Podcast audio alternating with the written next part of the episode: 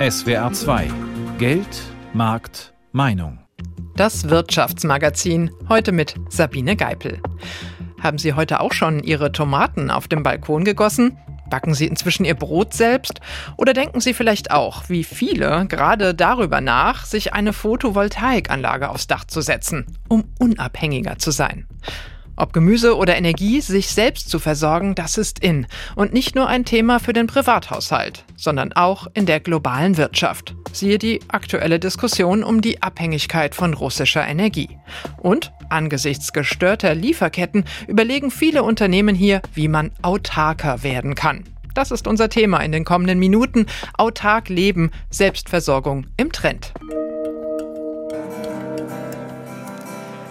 Entspannte Atmosphäre beim Saisoneröffnungsfest auf dem Dreisberghof in Mainz. Mehrere Dutzend Menschen sind auf dem Acker unterwegs. Sie wässern kleine Pflänzchen, Kürbis, Mangold, Salat oder rote Beete. Sie hacken Erde und das in der eigenen Parzelle. Denn die haben sie gemietet. 40 Quadratmeter für 229 Euro.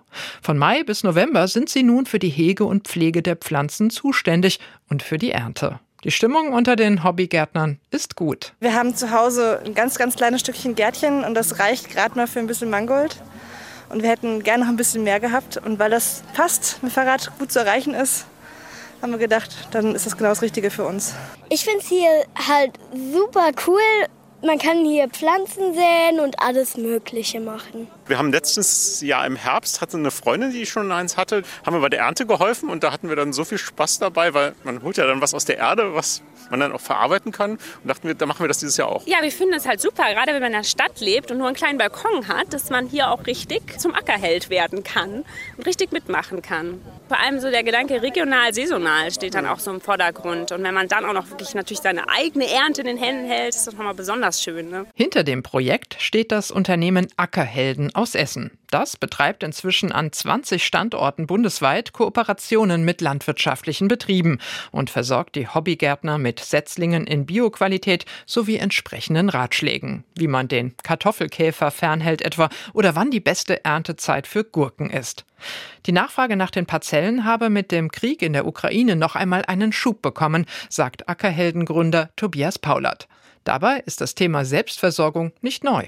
Ja, die Tradition hier in unserer Region, in der wir groß geworden sind, Essen im Ruhrgebiet, ist natürlich äh, der Kohlebergbau. Und äh, bei all den Leuten, die unter Tage gearbeitet haben, war in der Regel immer hinterm Haus, an dem sie gewohnt haben, auch eine kleine Selbstversorgergarten, manchmal sogar auch ein Hühnerstall oder vielleicht hatten manche sogar auch eine Ziege.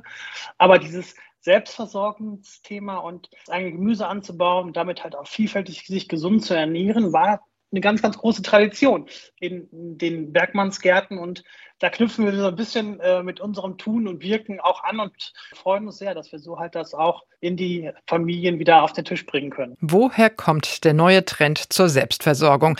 Das habe ich Ingo Hamm gefragt. Er ist Professor für Wirtschaftspsychologie an der Hochschule Darmstadt.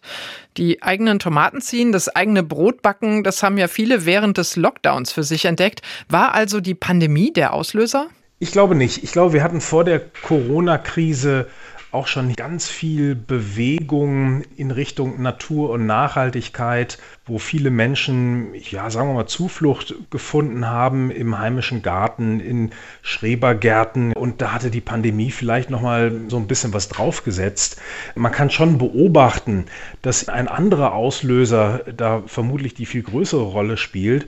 Und ich glaube, das ist die große Entfremdung von Arbeit, die große Komplexität der Welt, auch sehr viel Phänomene, die einzelne Menschen nur noch schwer imstande sind zu begreifen und damit umzugehen. Ja, auch Stichwort Digitalisierung, große Unsicherheiten. Und hier können solche, naja, alle Formen der, der Gartenarbeit, des Umgangs mit Natur, mit Tieren, mit Pflanzen, diesen Gegenpol bieten und so das Gefühl einem geben, etwas mit, mit eigenen Händen tatsächlich zu schaffen, zu erschaffen, auch groß zu ziehen, was man teilweise bei der der Arbeit gar nicht mehr imstande ist. Mhm, zum Teil spielen aber auch wahrscheinlich finanzielle Gründe eine Rolle. Also gerade jetzt die steigenden Lebensmittelpreise momentan, oder? Ich vermute nicht. Natürlich ist es immer ein gutes Gefühl, sich selber versorgen zu können. Ich glaube, es ist aber eher dieser große Moment der, der psychologischen Befriedigung dabei, wenn ich tatsächlich mit, mit eigenen Mitteln äh, aus eigener Kraft etwas geschaffen oder erschaffen habe und was ich dann im besten Fall auch noch äh, verzehren kann. Und wenn es dann auch noch schmeckt äh, und gesund ist und der Natur was Gutes getan hat, dann ist gut. Ich, ich vermute, die wenigsten werden da tatsächlich eine Rechnung aufstellen und sagen, ich bin da jetzt hier unterm Strich viel günstiger. Zumal, wenn man ja die Rechnung aufstellen würde, äh, dann oft natürlich ein sehr großer Grundaufwand vorhanden ist. Mhm. Auf der anderen Seite bietet dieser Selbstversorgertrend nicht auch äh, Chancen, äh, sagen wir mal, für Unternehmen, also für neue Geschäftsfelder? Ja, das sehe ich durchaus. Ich vermute, dass hier sogar wahrscheinlich innovativ mal drüber nachgedacht werden kann, auch von vielen, die sich hier engagieren wollen. Äh, Stichwort Startups, ja, dass, dass hier sehr viel im Angebotsbereich eben für diese in Anführungszeichen Selbstversorger äh, geschaffen äh, werden, dass man hier sagt, man, man offeriert Utensilien, man, man hat irgendwelche Produkte, äh, siehe auch nur diese Ideen der, der, der, der Bienenkörbe zum Ausleihen. Also ich glaube, hier sind der Fantasie keine Grenzen gesetzt, um hier so dieses ähm, Entrepreneurship nicht nur im sozialen, sondern auch in diesem Nachhaltigkeitsbereich noch zu stärken. Ja? Also Startups muss immer nicht nur Hochtechnologie sein, sondern kann genau hier auch eine Menge bieten. Oder man denke hier an, an Wissensvermittlung, an Weiterbildung. Ich glaube, da ist noch ganz, ganz viel Potenzial, weil da ist die Welt ja größer als nur YouTube-Videos äh, oder auch zum Beispiel Sharing-Modelle. Ne? Wenn, wenn auch hier das ganze Thema äh, Grund und Boden äh, Schrebergärten hier auch durch, durch neuartige äh, äh Angebote vielleicht auch so den, den Markt oder die, die, die Konsumenten erreichen, dass das nochmal eine neue Dimension hat als jetzt die althergebrachten Schrebergartenvereine. Also ich ahne, dass da eine Menge Musik drin ist und das kann man tatsächlich nur hoffen, dass hier noch viel Innovation, gerade auch von jungen Menschen, in den Markt gebracht wird. Wo sind denn die Grenzen des Selbstversorgertums? Also wenn jetzt nach und nach ja alle wieder irgendwann aus dem Homeoffice zurückkehren, weniger Zeit haben, dann bleibt ja nicht mehr so viel Zeit und Muße fürs Gemüsebeet. Ja, in der Tat. Ich vermute auch, die Grenzen sind wahrscheinlich schon erreicht. Also ich, ich würde mich nicht wundern, wenn, wenn die Hochphase bereits in, in der Pandemie äh, erreicht wurde. Die, die Leute hatten Zeit, äh, die waren weniger auf der Straße im Büro und konnten sich da so intensiv dem Garten oder der Wiese oder was auch immer widmen.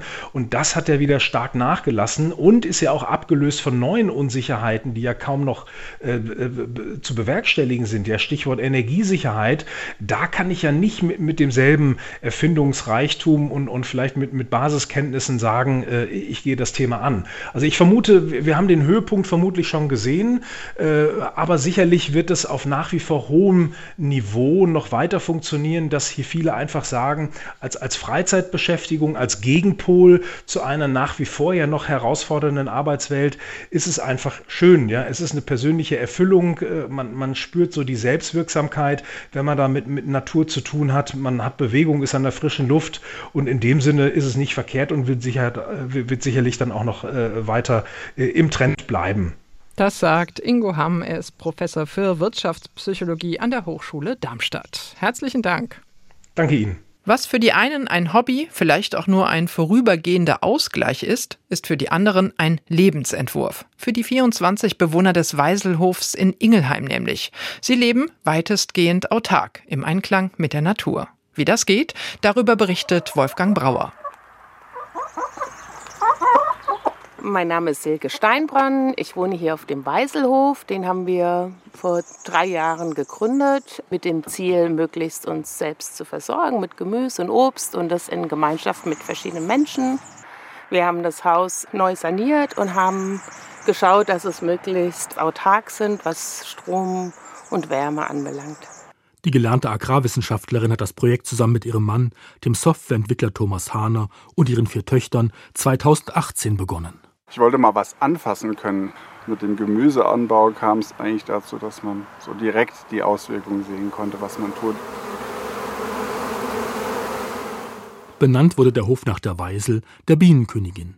Früher war hier zwischen Mainz und Ingelheim eine Gaststätte mit einem großen Wohnhaus und Gartengrundstück, das auf eBay angeboten wurde der damalige Status war eine Katastrophe. Ne? Der war ziemlich runtergekommen, Ölheizung, überall ungedämmte äh, Wände, Fenster, wo es gezogen hat, der Dachboden voller Ratten. Da Thomas Hahn und Silke Steinbronn auch Wohnungen im Weiselhof errichten wollten, gaben die Banken einen Kredit über einen mittleren sechsstelligen Betrag. Das Haus wurde gedämmt und eine Pelletheizung eingebaut. Der aktuelle Energieaufwand, den wir hier hätten, hätte jetzt 14.000 Euro Öl gekostet. Und uns hat das 4.000, 4.500 Euro Pellets gekostet. Der Strom kommt vom Dach aus einer Photovoltaikanlage. Wir sind jetzt ungefähr seit dem März, wenn der Sonnenstand passt und der Sonnenstand war im März gut, sind wir autark mit dem Strom. Also wir speichern die Energie in 20 Kilowatt Batterie tagsüber und können somit nachts das Haus versorgen und die Autos laden. Der ganze Stolz von Silke Steinbronn ist der Garten. Am vorigen Sonntag war sie den ganzen Tag ab 7 Uhr bis abends dort, um ihre Obst- und Gemüsevielfalt zu beackern. Also Gemüse, Möhren, Tomaten, Paprikas, Auberginen, Gurken, Zucchinis, Zwiebeln, Knoblauch, Kohle aller Art.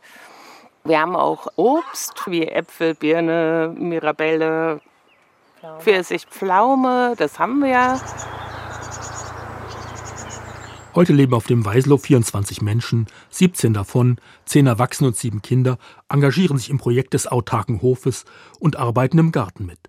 Eine von ihnen ist die 36-jährige Erzieherin Franziska Fabian. Ich habe das Gefühl, dass Dinge in der Landwirtschaft für mich nicht stimmig sind, weil Kreisläufe nicht entwickelt werden und Dinge voneinander entkoppelt sind. Und hier auf dem Hof versuchen wir Kreisläufe herzustellen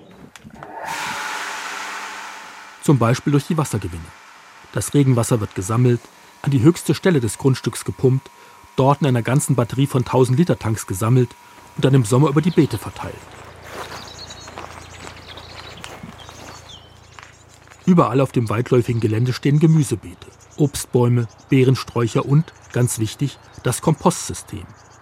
Die Bewohner des Weiselhofes haben sich in Gruppen zusammengefunden und jede bewirtschaftet bestimmte Beete. Was nicht unmittelbar verbraucht wird, wird eingemacht, um auch über den Winter zu kommen.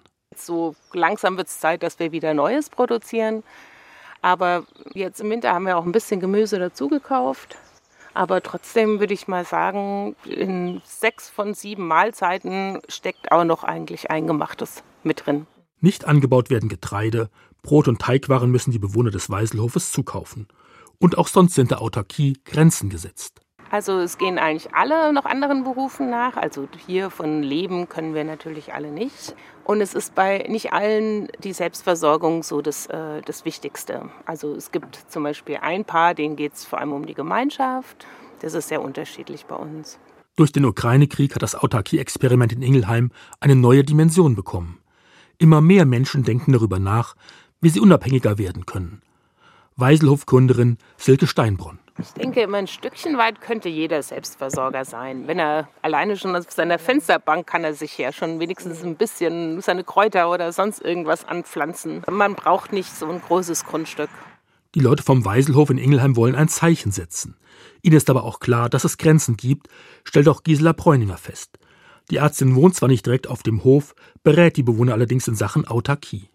Autarkie ist was Schönes, aber vielleicht ist es auch ein bisschen kränkend für uns, ähm, einzugestehen, dass wir nie autark sein können, dass wir im Prinzip in gegenseitigen Abhängigkeiten leben. Wobei Abhängigkeit ja nicht unbedingt nur eine Negativbedeutung hat, sondern Abhängigkeit kann auch bedeuten, dass man von dem, was andere können, was andere machen, ein Stück weit Nutzen hat und von dem, was man selbst macht, etwas abgibt. Das ist eigentlich so meine Vorstellung. Der Autarkie sind Grenzen gesetzt. Das merken wir in diesen Tagen besonders bei der Energie. Kaum ein anderes Thema treibt Unternehmen, Kommunen und Verbraucher derzeit so um.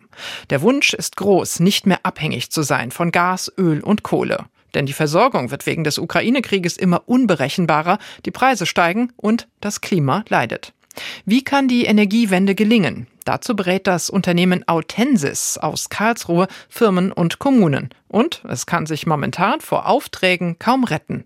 Katharina Rake berichtet. Analyse, Beratung und Planung auf dem Weg zu mehr Energieunabhängigkeit, das ist es, was die zwölf Ingenieurinnen und Ingenieure von Autensis in Karlsruhe bieten. Ganze Konzepte werden erarbeitet oder Module wie einzelne Photovoltaikvorhaben zum Beispiel. Die Zahl der Anfragen ist seit Beginn des Ukraine-Kriegs in die Höhe geschnellt, sagt Wirtschaftsingenieurin Isabel Nischk. Das ganze Thema Energie hat eine völlig neue Bedeutung, eine viel stärkere Bedeutung bekommen. Und jetzt ist nicht mehr nur Klimaschutz so als, ja, ist halt notwendig, sondern jetzt ist es wirklich erneuerbare Energien, die bringen was für den Klimaschutz und bringen Unabhängigkeit. Unabhängigkeit bei der Stromversorgung, das strebt auch die nördlich von Karlsruhe gelegene Gemeinde Linkenheim-Hochstetten an, erläutert Bürgermeister Michael Möslang. Für uns ist das Ziel, dass wir bis zum Jahr 2024 genauso viel Strom aus erneuerbaren Energien erzeugen, wie wir selbst als Gemeinde verbrauchen. Wir wollen die rechnerische Stromautarkie. Nachdem der Gemeinderat sein Okay gegeben hatte, wandte sich die Kommune vor zwei Jahren an Autensis. Der Ausbau der Photovoltaik auf Liegenschaften und Freiflächen der Kommune stand dabei im Vordergrund. Gemeinsam mit dem Gemeinderat ging es dann erstmal an die Analyse, beschreibt Autensis Geschäftsführerin Stefanie Jelinek das Vorgehen. Wir haben uns alle Dächer der kommunalen Liegenschaften Linkheimer Städten angeschaut und dann aber mit dem Gemeinderat festgelegt, auf welche denn überhaupt Sinn macht, PV zu installieren. Nicht nur technisch wirtschaftlich, sondern manchmal werden ja Gebäude auch verändert, saniert, abgerissen. Das heißt, heißt, wir hatten zu jeder Zeit die Kommune involviert, um die nächsten Handlungsschritte gemeinsam festzulegen. Eine sogenannte Roadmap entstand, die die Kommune seitdem abarbeitet. Dabei begleiten die Energieingenieure, wenn gewünscht, auch bei der Umsetzung. In Linkenheim-Hochstetten zum Beispiel bei der Ausschreibung großer Photovoltaikanlagen. Weil wir die Erfahrung gemacht haben, dass entweder Know-how oder die Ressource, wer kümmert sich drum, wer kann das überhaupt noch handeln in der Kommune, dass es der größte Engpass ist. Das auf fünf Jahre angelegte Konzept muss immer wieder angepasst werden, sagt Bürgermeister Möslang. Geplant war unter anderem auch ein mit Gas betriebenes Blockheizkraftwerk. Das wäre wirtschaftlich gewesen, wäre es vermutlich jetzt auch noch immer. Es ist eher die Entscheidung mit Blick auf den Konflikt in der Ukraine zu sagen, das stellen wir hinten an und machen jetzt mit anderen Bausteinen weiter. Auch eine Kleinwindkraftanlage am Wasserwerk soll entstehen, vorausgesetzt, es weht genug Wind und die Bürger stimmen zu. Die Wirtschaftlichkeit hat die 12.000 Einwohner zählende Gemeinde Linkenheim-Hochstetten stets im Blick. In zwei bis drei Jahren will die Kommune die rechnerische Stromautarkie erreichen und zwei Millionen Kilowattstunden im Jahr selbst produzieren. Ob das gelingt, hängt auch davon ab, wie schnell weitere Photovoltaikanlagen gebaut werden können können, denn die Nachfrage ist groß, die Preise steigen. Isabel Nischk von Autensis ist dennoch zuversichtlich. Ja, es dauert vielleicht ein bisschen länger und man muss eben so ein paar Kniffe an dem Markt kennen und wenn man die kennt, dann kann man es doch erfolgreich auch umsetzen. Und wenn die Nachfrage weiter steigt, dann müssen wohl neue Energieingenieurinnen und Ingenieure bei Autensis in Karlsruhe eingestellt werden. Ein Beitrag von Katharina Rake war das. Ja, die Frage, wie können wir autarker werden, die beschäftigt nicht nur die kleine Kommune, sondern auch viele Unternehmen in Deutschland. Denn die Corona-Krise und aktuell der Krieg in der Ukraine haben die Schwächen der Globalisierung offengelegt. Ob Erdgas, Halbleiterchips oder Fahrradteile, die deutsche Wirtschaft ist in vielen Bereichen abhängig vom Ausland. Darüber möchte ich sprechen mit Volker Dreier, dem Außenwirtschaftschef des DIHK, des Deutschen Industrie- und Handelskammertages. Herr Dreier, jahrelang hieß es eigentlich immer, die Globalisierung, der Freihandel sorge für Wohlstand. Müssen wir in dieser Frage nun umdenken in Richtung Selbstversorgung? Müssen die Unternehmen autarker werden? Also ich habe ein Problem mit diesem Begriff autarker. Wir müssen resilienter werden, wenn wir den Wohlstand selbst nur halbwegs erhalten wollen dann müssen wir uns diversifizieren. Wenn wir gleich anstreben, autarker zu werden, dann werden wir ihn nicht halten, weil wir schon allein bei der Frage, woher bekommen wir diese Rohstoffe in Autarkie dann alleine dastehen. Bei solchen großen Themen wie zum Beispiel die Digitalisierung, die Energiewende oder der Mobilitätswende.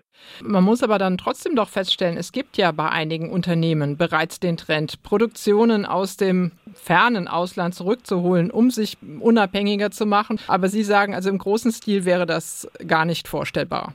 Also das passiert, aber das ist ein Trend, den man auch nicht überbewerten darf, der vor allem seinen Ursprung hat in der Corona-Krise, in dem viele Unternehmen gesehen haben, oh, es ist ganz, ganz schwierig bis zum heutigen Tag nach China zu kommen. Es ist ganz, ganz schwierig in andere asiatischen Länder zu kommen. Es war teilweise auch nicht möglich, selbst in die USA zu kommen. Dann ist ein Schluss daraus zu ziehen, ein naheliegender und richtiger Schluss ist, erstmal mehrere Lieferanten zu suchen, auch Lieferanten zu suchen, die in der Nähe des Absatzmarktes stärker stehen. Und für viele deutsche Unternehmen und europäische Unternehmen ist Absatzmarkt Nummer eins die Europäische Union. Und deshalb, vornehmlich deshalb, gibt es den Trend auch zu diesem Nearshoring oder Reshoring. Mhm. In welchen Bereichen hätte es denn Sinn, die Produktion zu verlagern? Also ich denke da gerade jetzt an die Industriestrategie vom EU-Binnenmarktskommissar Thierry Breton. Der hat ja im vergangenen Jahr eine Liste mit 137 Importprodukten präsentiert, bei denen Europa ja zu stark abhängig ist von China oder auch von Brasilien und wo man sich dann doch mehr aufs eigene besinnen sollte. Also in welchen Bereichen hätte es denn vielleicht doch Sinn?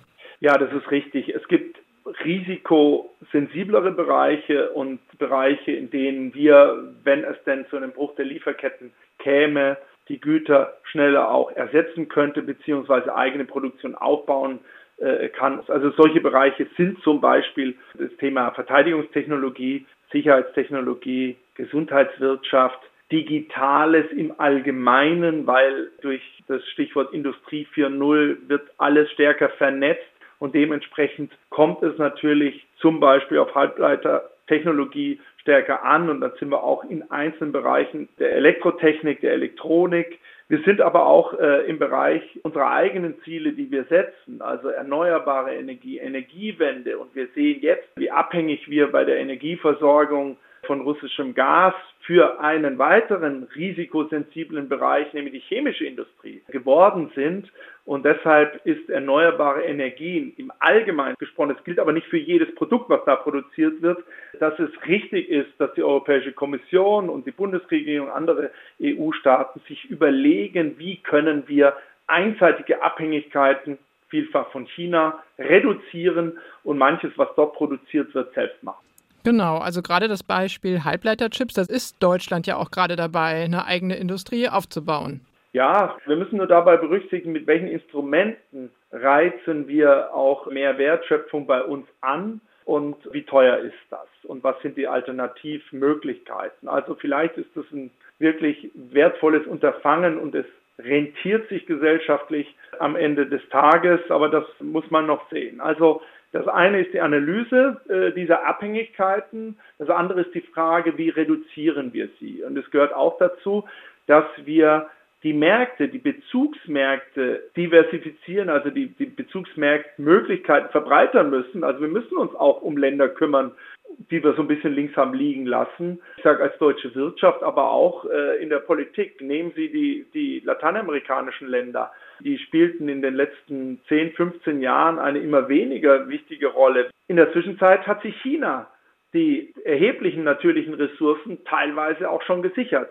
Also wir sind jetzt schon wieder spät dran. Und hier müssen wir offener sein in der Europäischen Union, aber vielleicht auch im Rahmen des G7-Gipfels, äh, äh, dass hier, hier äh, die Märkte stärker diversifiziert werden. Afrika ist da auch ein Stichwort, wo China in der Zwischenzeit reingegangen ist und alles andere als faire Handelsregeln dort etabliert hat. Die Diversifizierung der Lieferkette der Märkte, das ist also eben ein Punkt.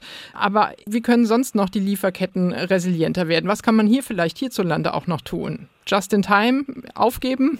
Ja, also Just in Time erlebt gerade keinen Aufschwung, sondern einen richtigen Rückschlag. Und ja, mit so einem Virus hatte kaum einer gerechnet und dass es plötzlich nicht mehr möglich ist, Produktionsstandorte äh, für Mittelständler, die sie international aufgebaut haben, diese zu besuchen.